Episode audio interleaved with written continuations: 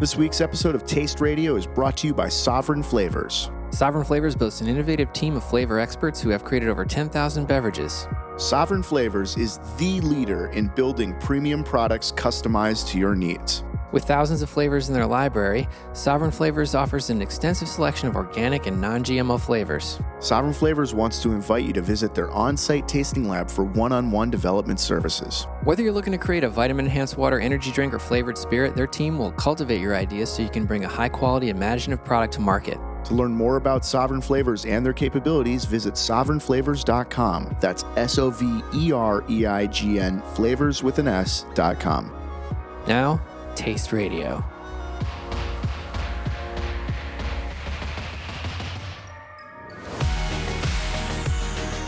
Thanks for listening to BevNet's Taste Radio. I'm Ray Latif, and with me are John Craven, Mike Schneider, and John Landis. We're recording at BevNet headquarters in Watertown, Mass. We're actually recording in John Craven's office. The conference room is occupado.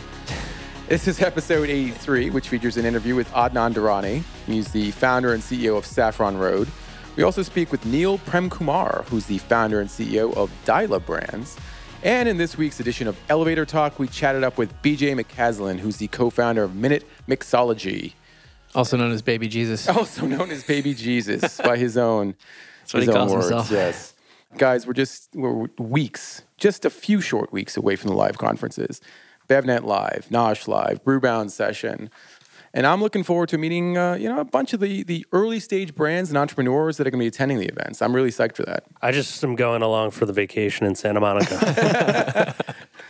But I mean, you know, we meet so many cool folks at these events, but we don't get to meet all of them. So I encourage you, if you do see one of us, please track us down.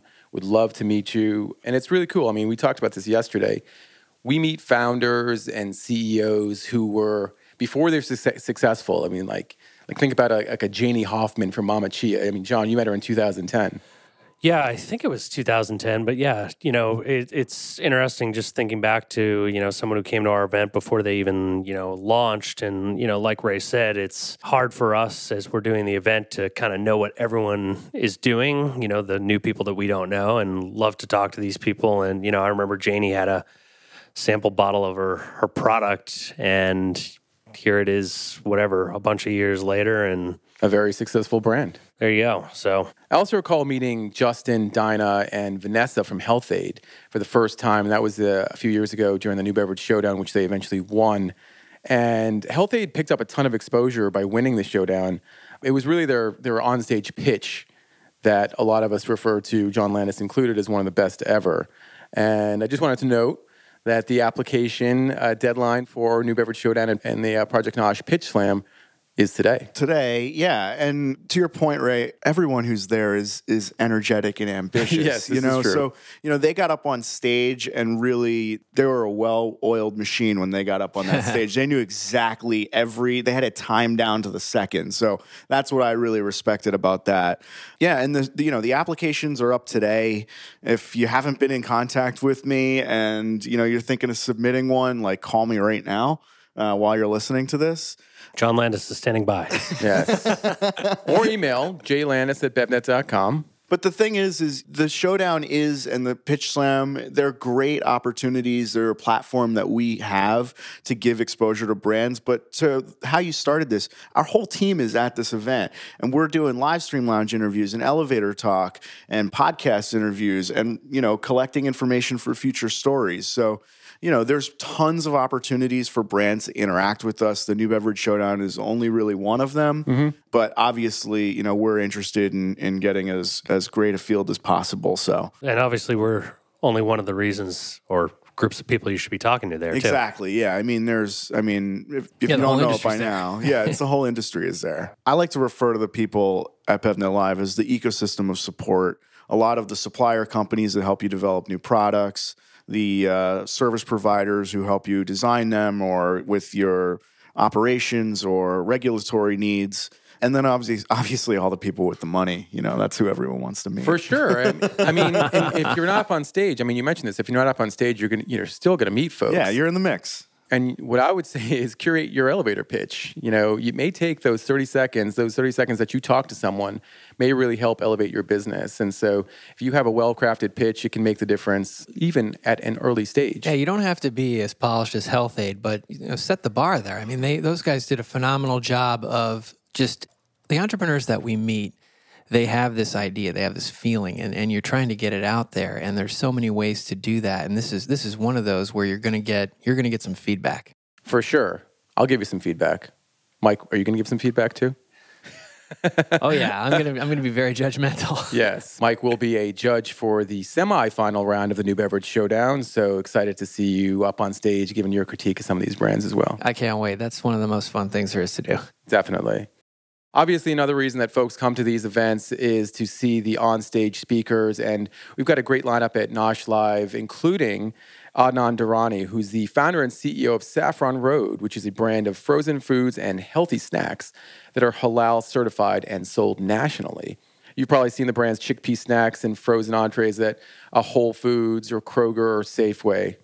Durrani is a former Wall Street banker and a serial entrepreneur He's also the president of Condor Ventures, which is a venture capital firm that invests in natural food companies. So he recently sat down with Jeff Kleinman and spoke about his career in the food and beverage business, including his immersion into natural foods and being mentored by Stonyfield Farm co founder Gary Hirshberg. He also talked about how he identified a huge growth opportunity for ethnic foods among millennial consumers. I'm Jeff Kleinman, the editor in chief of BevNet and Project Nosh, and I'm here interviewing Adnan Durrani, the founder of Saffron Road and American Halal, for Taste Radio. Adnan, you were an engineer, you were on Wall Street, and then all of a sudden you start a water company. How does that happen? Yeah, that's quite bizarre, isn't it? Like I said, like to tell people I have a checkered past because I came from the dark side. You know, uh, water? Uh, no, Wall Street. so, I mean, I was on uh, on Wall Street during the go-go '80s, the real crash that occurred way back then.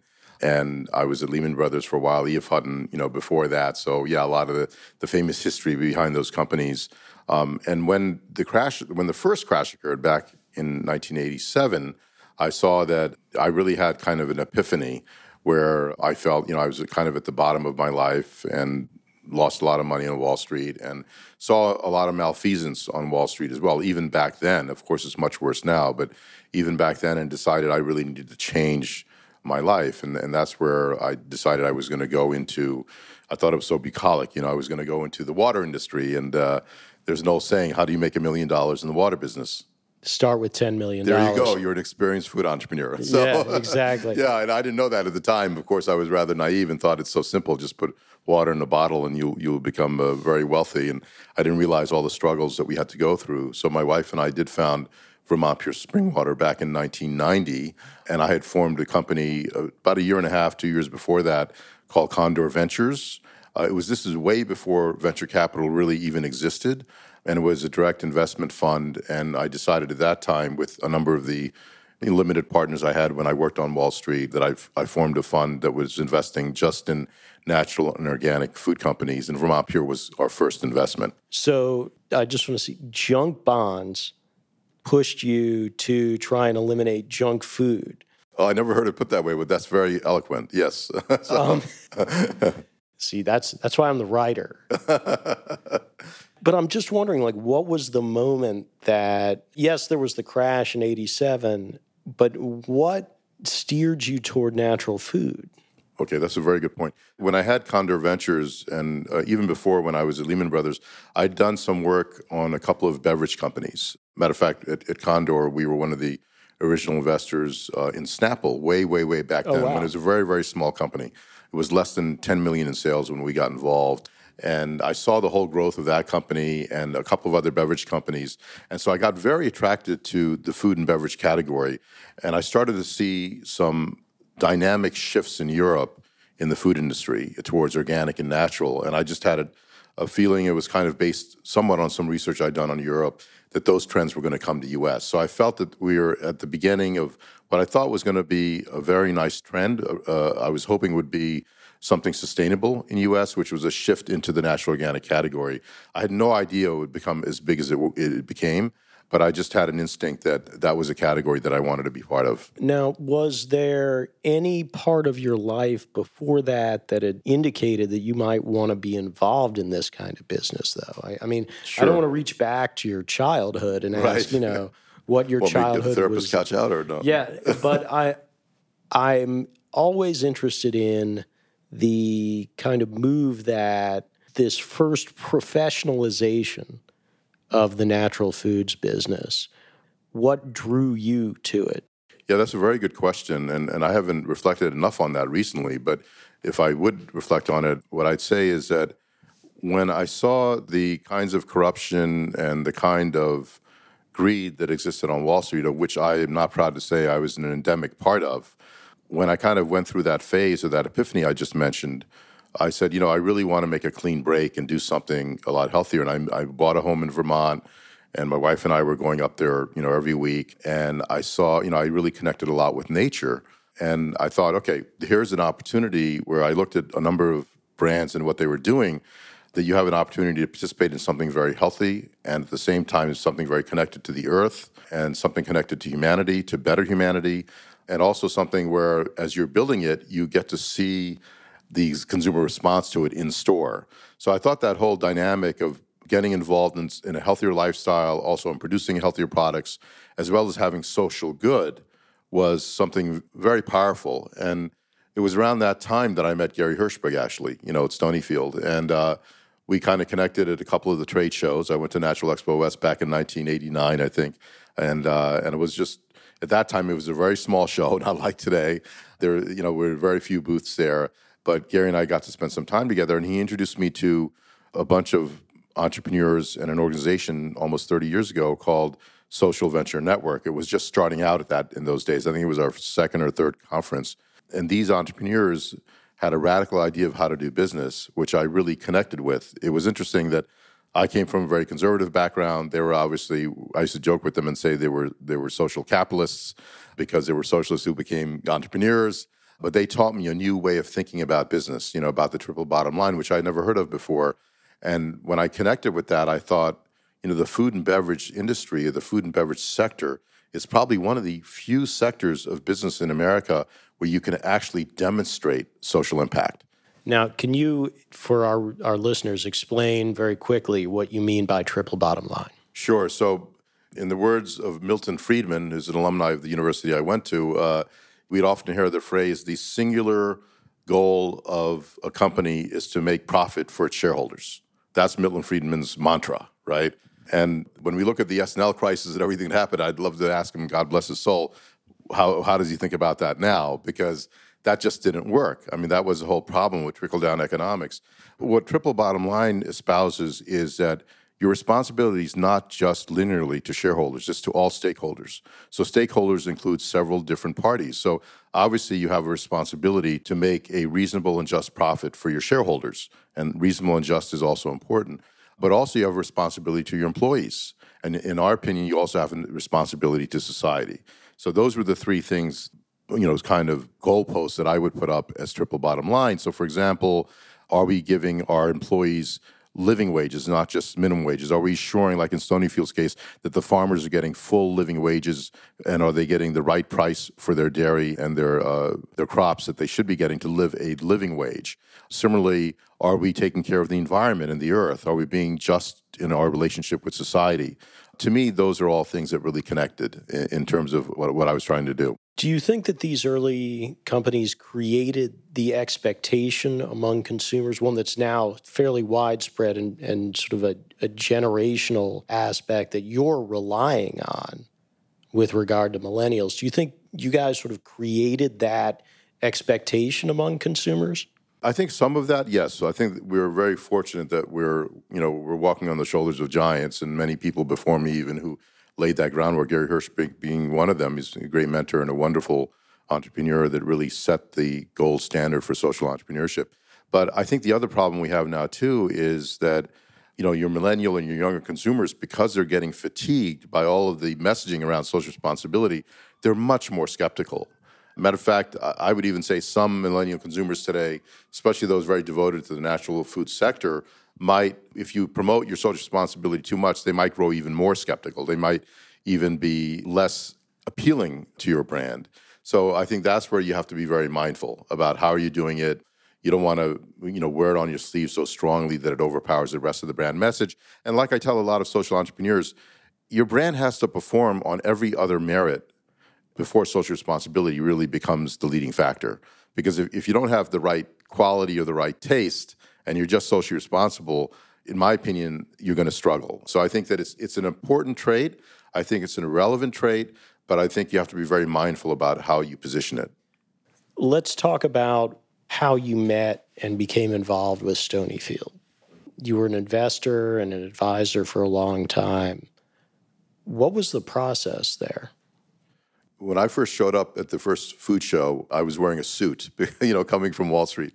And uh, I remember Gary used to call me the suit. Double breasted or? Uh, yeah, in those days, double breasted. That's right. The fashion has changed a bit. So now I'm aging myself. But, uh, you know, so it, it, was really kind of interesting. Everyone else was in Birkenstocks or torn jeans, and there I was.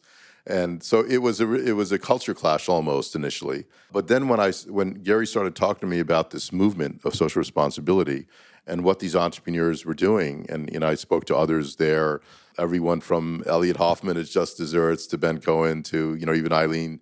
I realized the values that they were talking about was while they weren't prevalent in our society or community, there were things that I could really stand behind. And so that's how the relationship between Gary and I kind of developed was through that common value system of social responsibility that we really identified with. We came from totally different backgrounds, but we really identified with that mission. And at the time, Gary was looking to scale his brand. It was still very small, Stonyfield, back in you know 1991, 92, and and obviously there was a number of investors interested in doing a partnership with him. I think the reason our investors in our group was one that Gary decided to work with was because we were very long term orientated. Most of our investors were from Europe. Uh, they weren't looking for a quick return. They weren't VCs. They were long term players who really loved to build socially responsible enterprises. And so we connected on that level. And then he saw that I had a big background in beverages and food. I'd you know, been involved in a number of successful companies on Wall Street that were beverages or food companies. I had an affinity, I had a knowledge about the food business and an ability to scale it. So I, I got involved in advising the board in helping them structure we, the first the financing that we did, the Condor Ventures did in our investor group was the largest round that Stonyfield had ever done. So we got I got involved there as a, our group became a principal shareholder, advisor to the board. I learned a lot from Gary. I learned a lot about guerrilla marketing, which I think we also learned from Ben Cohen, and we also learned a lot about how we could really have an impact. In other words, to me, it was really amazing to see how a brand like Stonyfield, a small brand that you know we used to Gary used to joke that Dannon's marketing budget was 10 times our sales. And how are we going to compete? We're obviously not the lowest cost producer. So it was really through edgy marketing, it was through guerrilla marketing. And that's something I didn't know a lot about. And it was really interesting to see how, if you're true to your values and you have an impact on improving humanity or an impact on doing something significant for the value system around sustainable agriculture, how you could grow a community around that. And, and that's where we disrupted the yogurt space at that time. So tell us about Saffron Road, why you started it, and what the opportunity was that you identified in starting it. Sure. Uh, thanks for bringing that up. The like I mentioned earlier, this was kind of my fourth foray into a food venture as an operator or principal, and so basically, I saw that you know halal foods were taking off like crazy in Europe, just like the way I saw water or yogurt or organic snacks about 15 years ago, I started to see a tremendous growth there, and I thought, wow, that's amazing. And I mean, it really, literally went in Europe from in the EEC 15, 12 years ago, it went from like zero to somewhere around 20 billion in sales in a period of 10 years. And that wasn't really due to migration of Muslims into European countries. Of course, there was a lot of migration, but not 20,000%.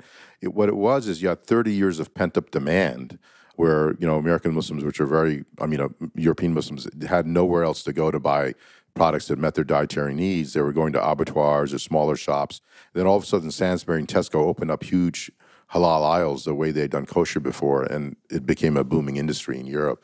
So about what year is this? That was back in 2009. Know, around 2008, 2009. And so when I started to look at that, I said, this is really interesting. So I said, let me study the demographic in America. So when I looked at the American demographic, and, you know, the number of Muslims in the U.S. is not exactly known, but it's somewhere around anywhere from 5 million to 8 million. I mean, Obama said it was 7 million in his Cairo speech, and there's a million in Canada. So perhaps it's 8 million. I would think he would know with the FBI, CIA, INS, and every Homeland Security informing him. I'm sure he knows the number.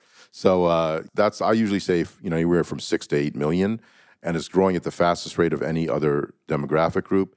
But here's a couple of statistics that, that I found in, in research that's publicly available that I thought was just, for me, a wow. One was that one out of five American Muslim households has a PhD or MD in it. And the second most educated woman in America, according to Gallup, is the American uh, Muslim woman after the American Jewish woman. So those are things you wouldn't just think off the bat.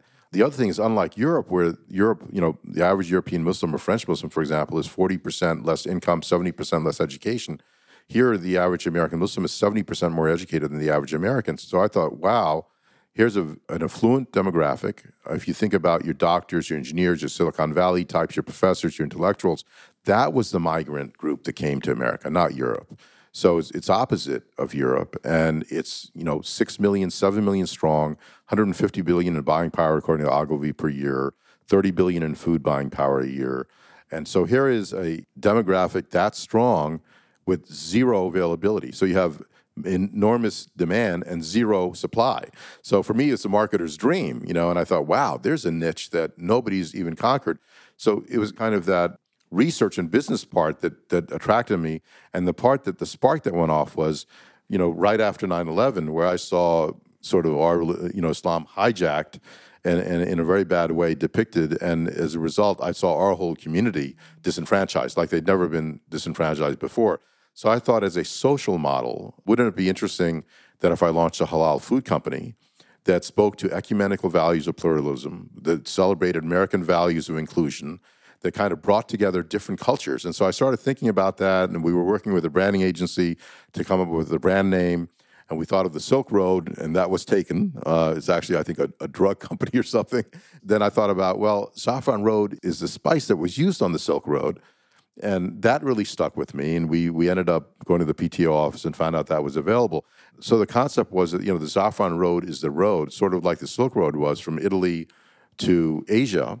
It was the gateway to open up different cultures, to share different faiths, to share different values, but all around celebrating the commonality of humanity and also the the cultural diversity of humanity. And what better way to do that as a gateway than food? So that was kind of the utopian concept behind the name Saffron Road. The business opportunity was one that you described in an interview that I saw recently, where you were talking about the kosher market as a point of comparison to halal. What what was the root of that idea? Is it that often you had Muslims shopping kosher? Yes, that's a very good point. I grew up eating a lot of kosher when I was a kid because we couldn't always get halal and in our faith as my parents explained it to us and others you know we accept kosher. So we would often grow up eating you know the kosher products. There was definitely a bit of that that we saw that there was i'd seen some statistics out of um, some of the jewish trade press that uh, 30% of kosher sales were muslims so I thought, yeah, that, that resonates with me because we were eating kosher growing up. So I said, well, what if Muslims had actual halal products to buy? You know, so there's there's a segment there. If the kosher business, I mean, just the meat part of it, the protein part of it, six billion a year. If two billion a year is being bought by Muslims, if we got even ten percent of that, that to me that would be a huge win. So I mean, our concept at Road, just like at Vermont Pure or Stonyfield or Delicious Brands, is never to grab 70% market share of a sector. It's to grab 3 to 5% of the premium market share of that sector. So we were really after higher aspirational values around halal. Where where's that premium idea derived from? You know, it's really my experience in just about every brand I've built in not necessarily building something that provides the lowest cost with the highest volume or quantity for a consumer. I take great pride in doing something really exceptional or stellar. And even if that's at a higher price point and it's a premium, it may not appeal to everyone, but appeals to a certain value system. And I know that that value system is obviously a bit more costly. So we may actually make a lot less margin than even a Nestle or Lean Cuisine, but I can feel very proud of the product that we put out is meant for a certain demographic and consumer. And that's the consumer that we've always been aligned with. You know, and today it's the millennial consumer, but generally it's been the natural organic consumer. And fortunately, that millennial consumer is also more open to different types of world cuisine at this point. Exactly. And to draw the parallel to, for example, the kosher, the Hebrew National, that was kind of the value system that we were looking at and aspiring to. But that wasn't really what our model was built around. It was from day one built around millennials. And so when we first started the company, I remember a lot of food investors back in 2009, 2010 telling me, wait a minute, you're going to base your model on millennials? That's kind of foolish, don't you think? Because, first of all, America is an aging population, so wake up. Secondly, it's a baby boomer population, and the baby boomers are very brand loyal. And guess what? They have income. Millennials do not, and millennials are brand shifters. And my response to them back in 2009 was that may all be true, but that's looking through the rearview mirror.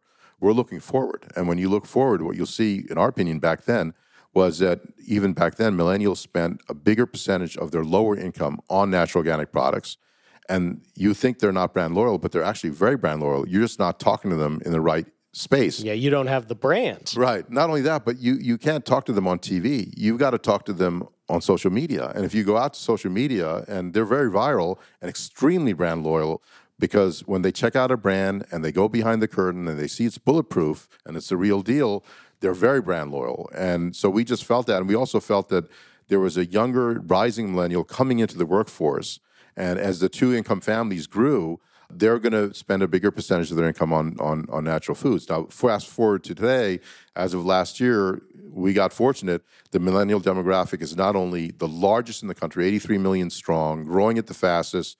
Goldman Sachs says it's the wealthiest in terms of buying power of any generation we've ever seen. And we are now seeing that demographic shift in consumer products towards millennials. How are you reaching millennials in terms of social media? And how much do you stress the halal notion through these influencer accounts? Our just like our model wasn't 100%, it was based primarily on millennials. And similarly, our model was not based completely on the halal market. That was where we started. It was always clear to us that's not where we would end up. Just like today, I mean, Hebrew National, probably only 10 or 20% of the consumers are, are Jewish, right? So we always knew that. Well, as, all the good ones are. right, exactly. We always knew that as we scaled, that was not our model. And sure enough, today, anecdotally, we believe probably 85% of Saffron Road consumers are not even halal or American Muslims. They're basically natural food consumers attracted to our values around halal. We're very transparent about our halal values. We stamp halal four times around the box, so it's clearly opt in. But the key there being that the values that we're espousing to around natural foods is really our leading edge there are times like around the holidays, like around in Ramadan, where we get much more overt about the halal positioning because we're drawing people in for the holidays, and our sales at Whole Foods surged 300% during Ramadan because of that. But more importantly, is as we scale the brand, the values that we're aspiring to, the inclusive values we're aspiring to, is something that appeals, they're ubiquitous. They appeal to a majority of Americans. Did you wrestle with the sort of Muslim pride versus inclusiveness equation early on, or how, how did you settle out between the this sort of political religious issue and the fact that you were just trying to build a food company that appealed to a certain group of people? Yeah, I guess I never really looked at that way. What I what I saw, you know, being in New York and you see the halal carts everywhere and you know the what the famous Halal Guys, which sure. are now being expanded out. I mean, we remember those from years ago on 56th Street, and you know, 99% of the people in that line are not Muslim. So I never looked at it as a religious thing. I, I always, I, I mean, and I'm not, you know, I'm not a religious authority. We always looked at it from a business point of view as well as from a culinary point of view. That if we're going to introduce world cuisines, halal is an entry, is a gateway. It's an entryway for people to get interested and that's what we kind of felt. But but we felt also our values around halal was really what was going to draw people in. So we we always try to be inclusive and not push anybody away. That's why we don't have any discussion of religion on, on the package. It's really more about this is our journey. These are our values. If you identify with these values and you want to join the journey, come onto the Saffron Road. Because there's some tasty food. Exactly. It's the number on one the thing. Exactly. The number one thing is the taste. If it's not a wow, we won't put it out. We just won't launch it. And then in addition to the taste is the clean label. You know, the, the, whether we're gluten free, whether we're antibiotic free, and you know, we we don't use antibiotics ever. We're the first entree, frozen entree in the world that was non-GMO verified. And we're still a leader in the non-GMO movement. So it's all those clean label values, which to us are halal anyway.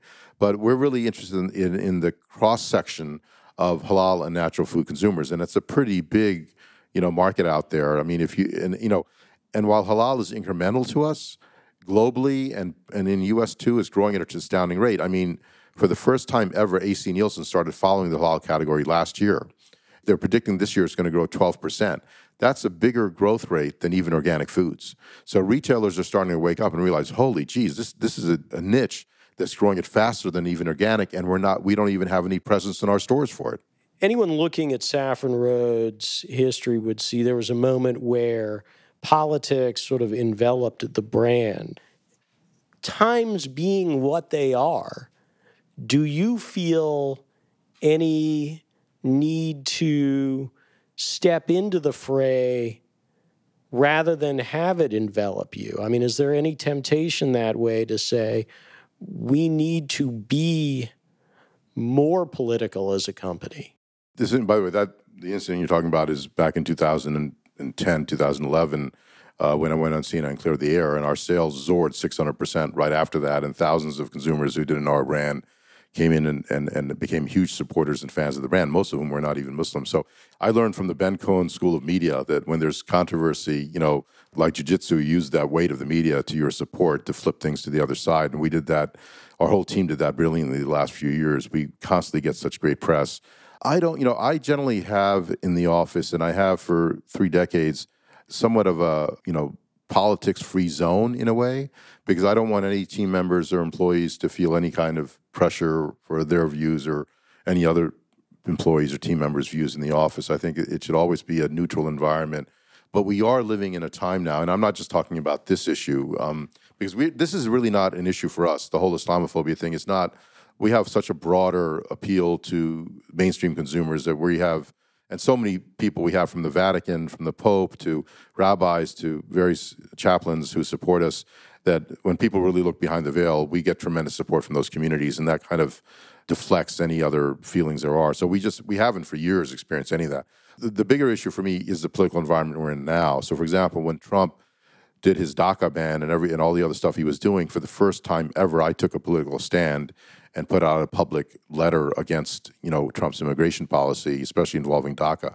So there are times where now I feel compelled, to, occasionally, not not often, but occasionally I'll step into an issue that I would have never before, and I do think that businesses are amazing things. I mean, unlike churches, you know, unlike government institutions, they give you a podium where you can have a voice and you can actually change policy. You can actually influence political action committees. You can actually influence what congressmen do or don't do, or what legislators do, which often, you know, churches can't do, and often government bodies can't do.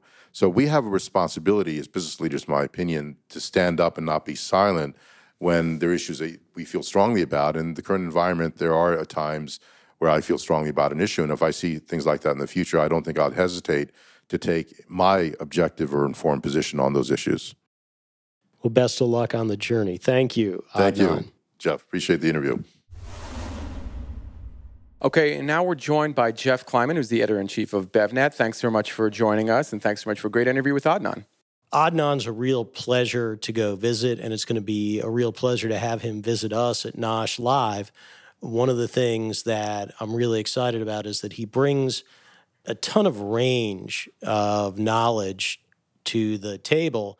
And so while we might have talked about his background as an entrepreneur here, he's going to be providing some real hands on advice about how entrepreneurs can protect their mission through the financial side of their companies, along with a bunch of tips and tricks for helping to grow a business. He knows a lot about that financial side, you know, stemming from his experience in Wall Street and then you know, getting into uh, investment as a venture capitalist. Um, I thought it was pretty great to hear him talk about how his belief system really evolved from being a banker to, getting into the natural food space, you know, walking into Natural Products Expo West in a suit and seeing all these folks in, you know, t-shirts and Birkenstocks. And, you know, he really had to, you know, change his mindset, change his line of thinking to really understand this business. Yeah, I think that it's it's funny for a lot of time of the time that he was working with uh, with Stonyfield Farm, they called him the suit, and I think it's something that he that he really wore with pride. You know, you mentioned I think earlier on that uh, he was mentored by uh, Gary Hirshberg. On the flip side, he's mentored. Uh, generations of entrepreneurs, both as a board member and investor, and also as a member of the Social Venture Network, which is a sort of pre slow food kind of group that's really helped uh, both invest in and give good advice to natural product companies. It was also really interesting to hear him talk about focusing on millennials as the target demographic for Saffron Road and how it's really helped the brand in its life cycle. Yeah, it's interesting. The millennial group is still shopping and they're shopping in stores. And yeah, when their their tastes have changed a lot, uh, and it's time that frozen food and snack food reflected that. One of the sort of cohort companies he talks about is Evol, which also brings forward an international taste profile to the frozen food segment. It's a long way from the old uh, lean cuisine oriental beef with carrots which uh, I used to eat before watching wrestling on TBS down in Atlanta. Uh, there's a a notion also that you got to eat, even if you're sort of an underemployed millennial.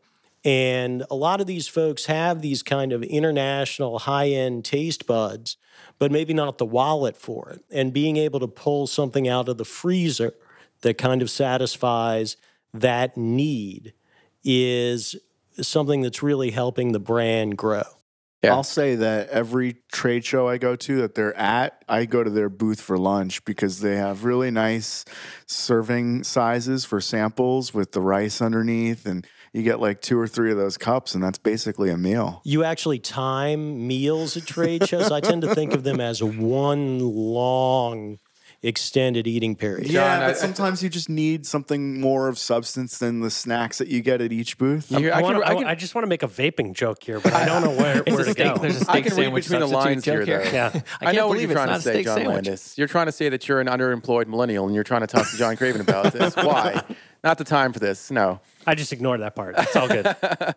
you know, I, I got a sense listening to this interview that Adnan is a strong leader, that he understands who he is and how to lead. And it certainly seems like that presence and that ability helped them get through that PR dilemma where it was sort of this, this fake news about Whole Foods pulling the brand off shelf. Adnan is extremely cagey and also gives a sense of having really carefully thought out moral leadership ideas. And when you combine those things, you get someone who's able to turn what could be a PR crisis into a real PR opportunity. What I found even more interesting, though, is that he recognizes that where in a time where for some food companies, the issue isn't, well, am I going to get enveloped by waves of negative PR that are that are coming at me and react to them?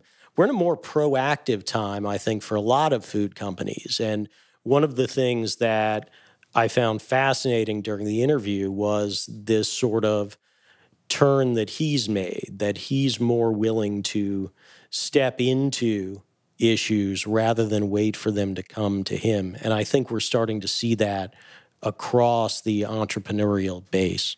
Definitely. Well, great stuff, Jeff. Um, I'm really looking forward to meeting Adnan at Nosh Live. For those of you attending or those of you thinking about attending, you should meet this guy too. I feel like uh, it'd be great for you and your company he is kind of larger than life, but at the same time, super approachable. The times that I've talked to him at trade shows, he's very, very charismatic and welcoming. And you almost wouldn't even believe that he's the CEO. But then when he talks to you, it's like, no, this guy's definitely a CEO. He's a very enjoyable cat to meet, and we're we're privileged to have him. We're privileged to have John Foraker. We're privileged to have Neil Grimmer kind of lead off the show. So we look Yeah, forward to it's gonna be seeing awesome. everyone. Fantastic. So last month at NACS 2017, BevNet staff reporter Brad Avery and I met up with Neil Premkumar, who's the founder and CEO of Dyla Brands. Dyla is the maker of Forto Coffee, which is a fast-growing brand of organic coffee-based energy shots, and Stir, which is a brand of all-natural drink mixes. In our conversation, we chatted about his foray into entrepreneurship, his process for identifying white space in marketable innovation in saturated categories, and how e commerce established a critical conduit between the company and its consumers. All right, we're here at NACS 2017 in Chicago, and we're joined by Neil Premkumar, who's the founder and CEO of Dyla Brands, the maker of Forto coffee shots and Stir drink mixes. Neil, thanks so much for being with us. Thanks for having me. So, you've had a pretty amazing run as a beverage entrepreneur. Your booth is currently staffed by about 20 employees, and you know when we saw you at this event last year, it was a little, little smaller than that. Yeah. Um, you've grown pretty quickly, and we wanted to kind of talk to you about how you got into this business, your journey along the way, and you know what's in store for you and for the brand. Let's start from the top. I mean, how did you get into beverages? I've been in uh, packaged goods and consumer marketing for the last 17 years, my, my whole career in the space. I started in sales and then business development. I was a brand manager on the Advil business 14 years ago. I went back and got my MBA and I started a marketing agency working with packaged goods companies, so like Unilever and General Mills. And so I, um, I ended up getting out of the agency business, selling my stake in it, and joining uh, Nestle. And so I was working with, on the beverage side, the mix side, the Ironman series. I used to do internal entrepreneurship for the nutrition division at Nestle, and then ran consumer marketing for Power Bar. So I've, I've been in the space for a long time. Some beverages and a lot of food too. But I, you know, about five plus years ago, uh, my wife and I were pregnant with our twins. We've got five-year-old twin girls, and she used to get really dehydrated, wasn't drinking enough water. So to help her drink more water, we started mixing in kind of natural fruit extracts and stevia. She's 38. The moment she got pregnant, she was like, "I don't want anything artificial in my body." And I remember thinking, like, "What are you talking about?" Like we've been eating like all kinds of stuff our whole lives. We commercialized Stir first, and I just thought it was a big opportunity. It was around the time that Mio had launched, and I just thought what they had done was brilliant. We did something very similar, except with Stir, it's it's a natural and organic product. I thought it would be a much bigger opportunity over time. If you kind of look at how bottled water is kind of based on uh, on one end price, and on the other end kind of sourcing purity of ingredients, whether it's from a mountain or a spring or Iceland or Fiji. I thought if you look at the water additive market, there was no second dimension. And products like Kool Aid and Crystal Light didn't have that element of pure ingredients. So my theory was hey, if you're going to buy Fiji and you're going to add something to that water, wouldn't you want to add something with, with simple, pure ingredients? So Stir's whole premise is around loving water naturally. It's made with five ingredients. And you've since expanded the company with the introduction of Forto about three years ago.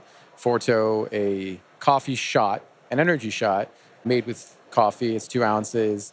Tell us about what you saw in terms of white space and an ability to disrupt a pretty established category. Yeah. That was, again, it was a, a personal thing. I, I had had toddlers. You know, I was on the road four days a week building our Stir brand. And um, I was drinking energy shots and drinks constantly. I was drinking a lot of coffee day and night.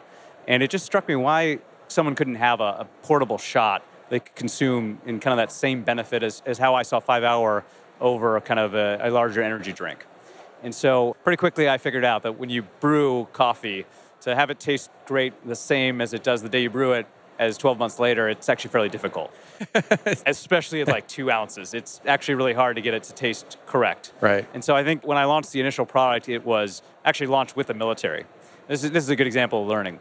We launched Forto with the US military. I was actually in a meeting at DECA and we were sharing DECA is the, the commissaries, the, the US military commissaries on all the bases in the country. right. And um, we were sharing the product. They, you know, the DoD was coming out with a report on how energy drinks and shots can have, you know, unhealthy ingredients, and they were concerned about those ingredients. And so we shared with them this concept of a coffee shot. And the colonel at the time just jumped all over. it. He was like, "This is great. I, I love this idea." And so, unusual for the military, he was like, "I, I know this is not distribution. I would like to pioneer it with you."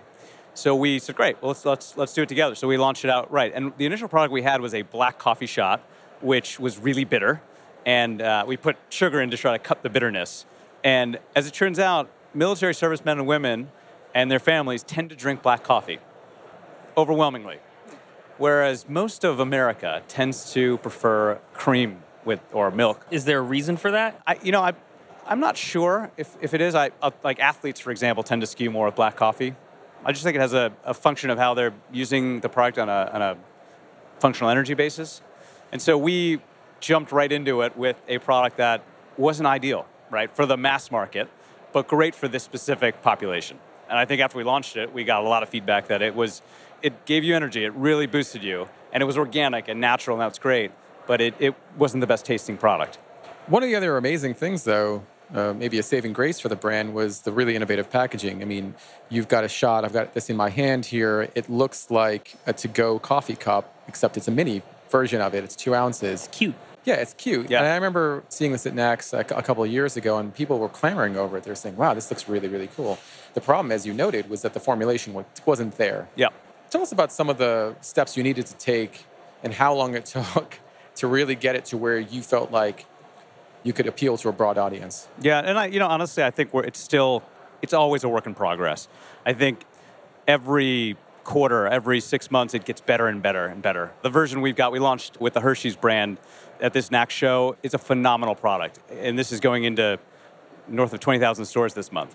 We're thrilled about it, but it's just been an evolution, I think, through the steps. I think the first big change stepwise for us was adding milk, right, and figuring out how to make it shelf stable with milk especially in this packaging. We, we developed a really unique package that we have IP protection around, both trade dress and a patent. And being able to add milk and have it be shelf stable and go through the testing rigors required to do it took us a long time. I'm curious, going back to how you talked about first starting with the military and then taking this product to a mass market. And when you're going to the mass market, you're talking about a category with shots that's largely dominated by a single brand. Yes. So how do you, you know, how did you position yourself when you're jumping from, okay, I got this private contract with the US military, I'm good, but now I got to really expand my appeal?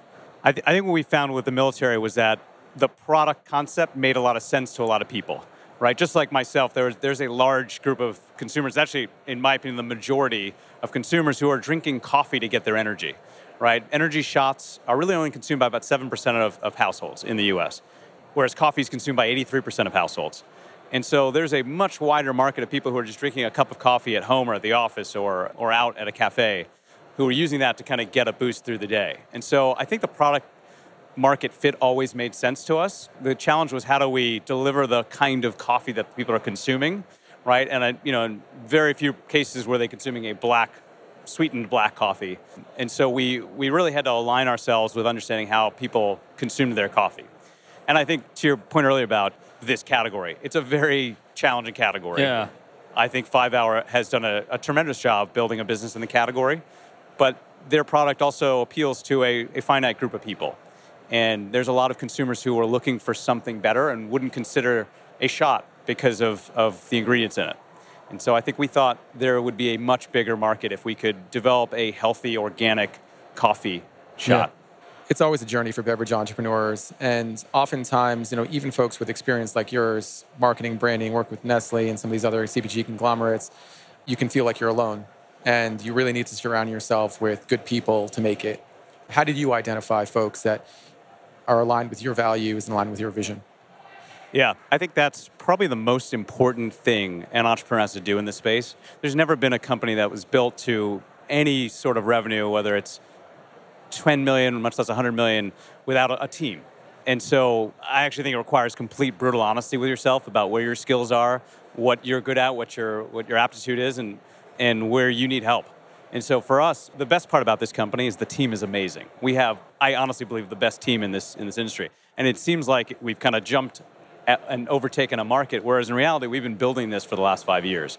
The fellow who runs our uh, supply chain operations finance was someone I'd worked with at Nestle. I trust him implicitly, and he effectively managed Gerber's $1.8 billion supply chain. And he's a rocket star. And we brought him on. It's an area that I wasn't strong at, and he's brilliant at. You know, our, our sales team are absolute killers. They literally can convince people to try something in a category that nobody's really taken a risk on for, for years. And so I, I think for me, it was identifying a few people that offered something and, and had skills that I didn't and could support me and, and I'd work well with. And then culturally, that kind of fit, right? We are, um, I looked at our business from the beginning like a, a Facebook type of fail fast, try and, and break it and move on, right? I didn't have the perfect product to begin with. So for me, it was an iteration and a constant process of how do we get better. From the beginning, we built our online sales. Online's probably going to be 25, 30% of our sales. Wow. And we built it so that we have a direct connection with consumers and we understand exactly what works. So we'll launch a flavor, get feedback on it. Within two and a half months, have it from concept today if we came up with something. We'd launch it by end of December. We would literally have it in market by January, and if it didn't work, we'd kill it by March. And so for us, there's an iterative process of the items that we have, many of which haven't worked, and some are, are just taking off. E-commerce, I mean, certainly an exploding channel, platform, whatever you want to call it. And a lot of entrepreneurs have talked about e-commerce as an important part of their business. It's hard to establish yourself in that channel without, you know, the big names like an Amazon or a Jet.com. Yeah. But it sounds like you guys have a, have really been able to carve out a way to, like you said, have that kind of direct communication with your consumers and learn from them. Yeah. How, how, how did you do that? Since the beginning, only until the last year or two, I literally emailed and talked to every single consumer. Wow. Everybody who bought the product, I'd ask them why they bought it. It's amazing how much you can, how, how few people actually do this, and how much you can actually learn from the people buying the product, what their experience was, whether it was good or bad. And uh, you know, a lot of people have great things to say about a product, and when you create a product, your baby, and so you only want to hear the good things. But a lot of people have tough things to say, right? They parted with their dear earned money to buy something, and if they didn't love it, that's actually more valuable feedback than when it was incredibly positive. And so we just, I listened, right? Even with the tough medicine, we listened quite a bit. How, how are you able to get, you know, their contact information? How are you able to communicate with them with by so, email? You know, every product that goes out has inserts and asking people to write us directly and give us feedback and tell us what they think of the product. Via the Amazon fulfillment. via the Amazon fulfillment, as well as initially we had our own for several years. And um, just over time, we've built a database of 100,000 plus people Wow. that have bought the product, like it, are buying it regularly. So there's a velocity and a consumption. Um, and we figured out patterns of why they're using it, when they're using it. For example, the time of day, what occasion or usage you need it fits in their life, and why. And I think honestly, just listening and learning, it guides you on kind of where the opportunities in the market. For a brand like Forto, we are mostly an afternoon, you know, pick me up product. So we're fulfilling an opportunity for, for someone who really needs a boost of energy in the afternoon. We actually compete with Five Hour for shelf space, but really not for consumption, right? Most of the consumption is actually someone going to a Starbucks cafe or a, uh, an office and actually taking this instead as, a, as an on the go option. Yeah, so you're just launching this uh, Hershey's product, and it's a very sweet, fuller body chocolate flavor than your mocha. So, you know, where did the inspiration to do something fuller and sweeter like that come from? Uh, you know, was it your interactions with your with your consumers? And uh, how did you get Hershey's to, to partner with you? Yeah, it absolutely came from the consumers. So the number one request that we have gotten over the last couple years is actually not everybody drinks a double shot of coffee, right? So at 200 milligrams of caffeine is it's not commonly consumed. You know, you're not getting a double espresso very often.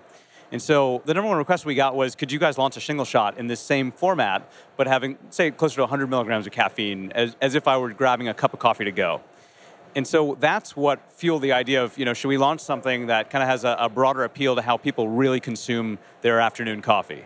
A chocolate flavor and the mocha flavoring itself was kind of the broadest appeal space.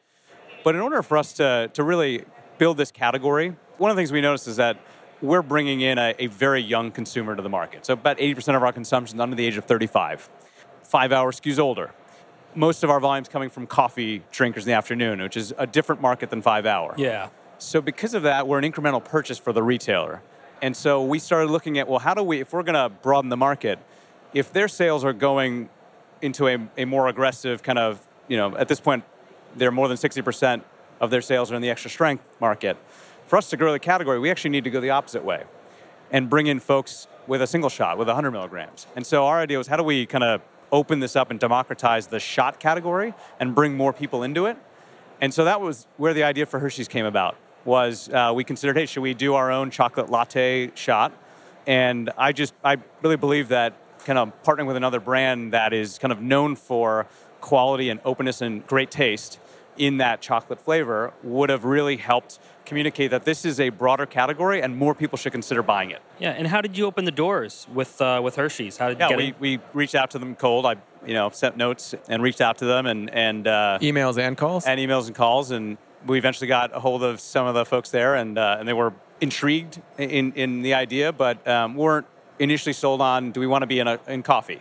And so it, it, it took some time for us to share the product and really where our vision for the category was and how big an opportunity this would be.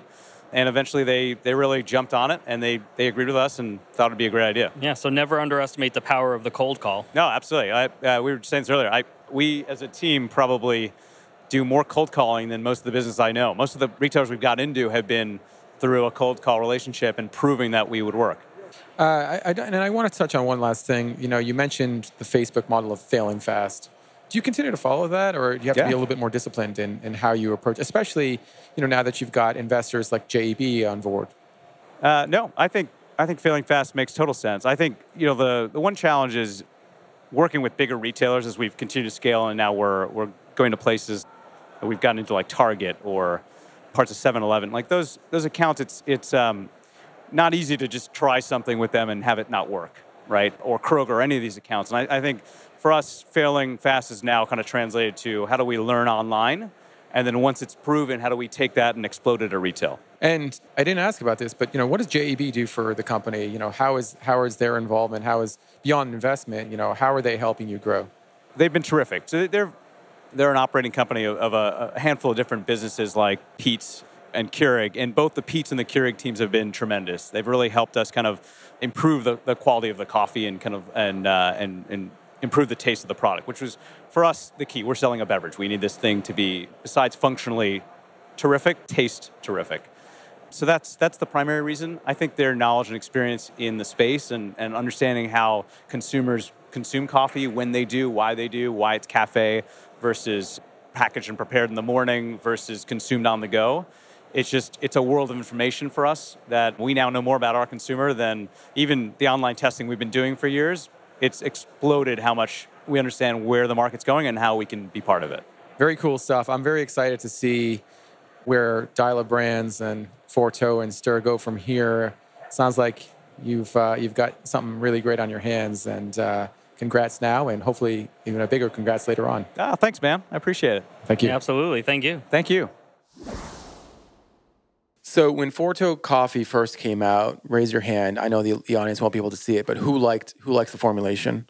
I, I no, I didn't like. See, you didn't listen to the whole question. so, yeah, I man. So jump the gun. okay, but I, I when I when Forto first came out, I was I was like in love with the brand Right, sure. immediately. But yeah, it was hard to drink. And Neil admitted as much in the Yeah. interview. He said this was not a good liquid. And he learned from it. You know, Yeah. he grew he grew from it. And he said he continues to tweak the formulation of Forto because he knows he wants it to be better. And I think that's such a smart thing to do and it's such a smart entrepreneurial play, which is you can't just sit still and, and expect that people are going to always love your product. You have to make it the best you possibly can to reach that broad audience. And that's why Kenny S and I were so bullish on it a few years ago when we first saw it at NACS, because we recognize, you know, this is a, an incredibly awesome concept and value proposition to the consumer. Yeah, the formulation is bitter. So, like they'll figure that out. you know, you, you tweak those things. And and what they had was a really unique individual offering. And just looking at it at surface value, I immediately was, you know, smitten by it. Yeah. And uh, you know, the uh, formulation comes along. It's a cool brand. Yeah, It, it really is. is. They just need to get the liquid right. We also have a trend here in the past uh, a few episodes of uh, Kara Goldin from Hint. We've got John Coogan from Soylent, and now we've got uh, Forto here talking about you know direct to consumer and, and this and this real want to get as close to the consumer as possible. Yeah, Neil talked a lot about how direct consumer and e-commerce was such an important part of the start of the business. Folks would email him and he would directly respond to them and get not only their feedback, but a sense that he cared about them. And I think that was something that he didn't necessarily say, but if I email the founder of a company or the CEO of a company, I got a direct response back from them. I'd be like, hey, look, this guy actually understands that I am a customer that he needs to keep. and that he needs to pay attention to. And that's a thing you have to do while you can, because when you're at a certain scale, it's going to be a thing that's possible for you to do to answer those emails, to talk to consumers directly. But at some point, you know that just becomes unscalable and when you're as a, as a ceo you have so much to do beyond the email. And i think you know you're, you're going to be able to continue to do some of that but you're just not going to be able to answer every single email. So you know you got to go into it and take the opportunity while you can. Well, I got to give props to my boy Kyle Pollock, who's the brand manager over there and is like Neil's right hand guy and really steps up and takes over a lot of, you know, the stuff that it's not the top level decision making stuff, but it's just as important, like responding to emails He's to customers. some deft decision making beats yo Yeah, no, I mean, and they've done some cool stuff to really support their e-commerce business, like sponsoring that Porsche car that they have in the drone racing league. They got a sponsorship that aired on ESPN, and you know, when you have a solid e-commerce business, you can do things like that because people anywhere in the country can buy your product. Drone racing league, you say? i can definitely see john craven in that he's going to be like he's going to be like a luchador he's going to have the mask Not, not a fan. Watch that for about 30 seconds. Don't get it. It, it makes sure me sure this makes is the me setup dizzy. this Yeah. is the setup But I mean, to your point, Land, it's like I don't think that just naturally came to them. Neil talked a lot about how Forto and the folks at Dyla cold call a lot, and that's how they got the partnership with Hershey's. Well, I mean, all this stuff aside, it's really interesting looking at this shot space that basically has had one player that has dominated in five hour. And there have been so many different approaches, you know, to go after that. And I think this is definitely one of the more interesting ones that is out there. And it's timely, it's a good, you know, twist on coffee. So, yeah, I mean, I think there's certainly opportunity for you know direct to consumer or some of these marketing things. But you know what I thought was you know most interesting is just you know you've got a guy who comes from you know he said he was a brand manager for Advil. I mean, obviously they understand like you know that sort of point of purchase like at the register, right? And that's probably a massive opportunity for Forto at the end of the day, and probably the thing that they're ultimately going to focus on. So. Yeah, it remains to be seen how big the brand can be. But uh, when I started seeing it at the local car wash, I was like, hey, this is uh, this this maybe has some legs. There you go. I saw it at a couple remote pit stops on the highways up in like New England and New Hampshire and stuff like that. Uh, yeah, when you get into those nooks and crannies, you know, you're doing pretty well. Nooks and crannies, eh? Nooks and crannies. All right. Wait, where, where do you go? Cracker Barrel for lunch? Pre-diet. Gotcha. Pre-diet ventures. yeah, from one coffee entrepreneur to another. So BJ McCaslin is a beverage entrepreneur who's probably best known as the co-founder of Coco Cafe, which is an espresso and coconut water blend that was acquired by Vita Coco in 2012, three months after their appearance in the New Beverage Showdown. His latest project is Minute Mixology, which is a brand of all-natural single-serve cocktail mixers. We caught up with BJ and his co-founder Jason Trawick in Los Angeles and connected for this thrilling edition of Elevator Talk.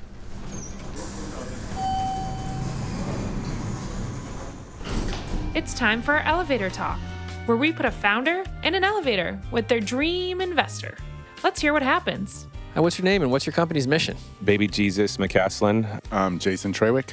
And we're out to make the most convenient instant cocktails for people on the go with some full flavor and a good flow. Tell me about the product. What's your defensible position?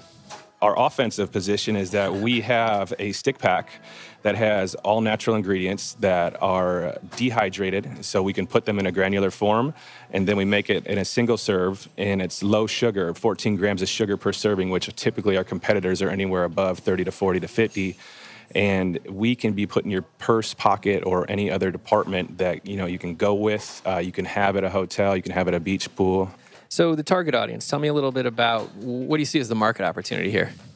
Well, I think it's a wide range from, as everyone uses this term a lot these days, from millennials to the woman in her 60s, the man. It's basically, I've learned it's everyone. It's people that just want to be able to have the luxury of traveling and have instant craft cocktails in their pockets. Okay, so what stage of growth is the company in right now?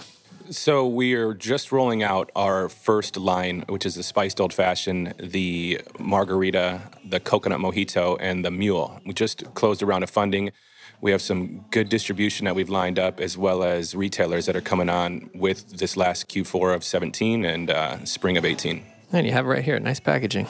Love it. What's been the biggest surprise since you launched? I think the fact from us is we pivoted from actually importing and distributing, selling a spirit, and then for us to pivot over into the cocktail mix lane. We traditionally used liquor distributors for our DSD with the spirit. Now we have to use more grocery, and we're still being put back into the liquor space. So we have to kind of jump over that hurdle. It's a twofold piece, which makes it a little bit more difficult to navigate the landscape of distribution per se. What do you see as the next level, and what do you need from a partner or an investor to get there? Definitely expanding our distribution, creating awareness. That's why we brought Jason on. Uh, JT is our guy, you know, from Hollywood here, and he has the connections. That's you know what we have to do in this world to create mass awareness. We have so many tools and mediums to introduce people to new products, but how do you engage them? And you know, Jason obviously has a lot of marketing research from great schools, as well as his uh, track record speaks for itself. So that's what we need. While we're in the back of the stores at 6, 7 a.m. with our best friends at the uh, receiving dock, you know, Jason will be, uh, you know, having these cocktails at 6 or 7 a.m. from the night before. All right. Well, one last question. Why should I invest in you? our executive team's track record speaks for itself. Uh, Jason's highly successful as an agent and talent. And for us, coming from Vita Coco Cafe, we've been through the distribution and the marketing of a brand and seen it from coming straight off the beach to a large level. And being in the liquor space, there's so much opportunity and there's so many more occasions where people are drinking this type of cocktail, beverage, whatever. For us, we think there's an opportunity.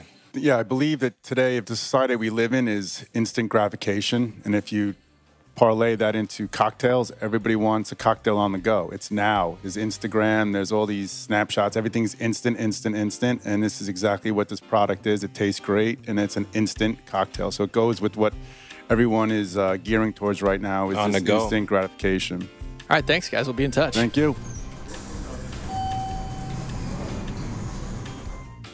BJ's a pretty chill dude.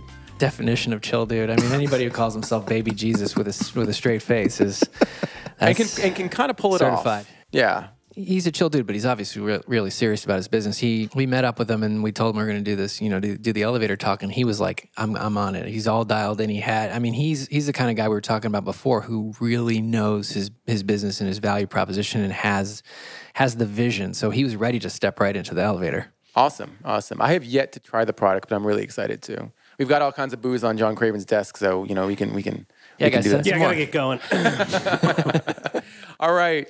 Thank you so much for listening, listeners. And thank you so much to our sponsor, Sovereign Flavors, the leader in building premium food and beverage products that are customized to your needs. Also, thanks to our guests, Adnan Durrani, Jeff Klineman, Neil Premkumar, Brad Avery, and BJ McCaslin, and Jason Trawick. For questions, comments, ideas for future podcasts, please email us at ask at tasteradio.com, ask at tasteradio.com. On behalf of John Craven, Mike Schneider, and John the Hot Dog Landis, I'm Ray Latif. We'll talk to you next time.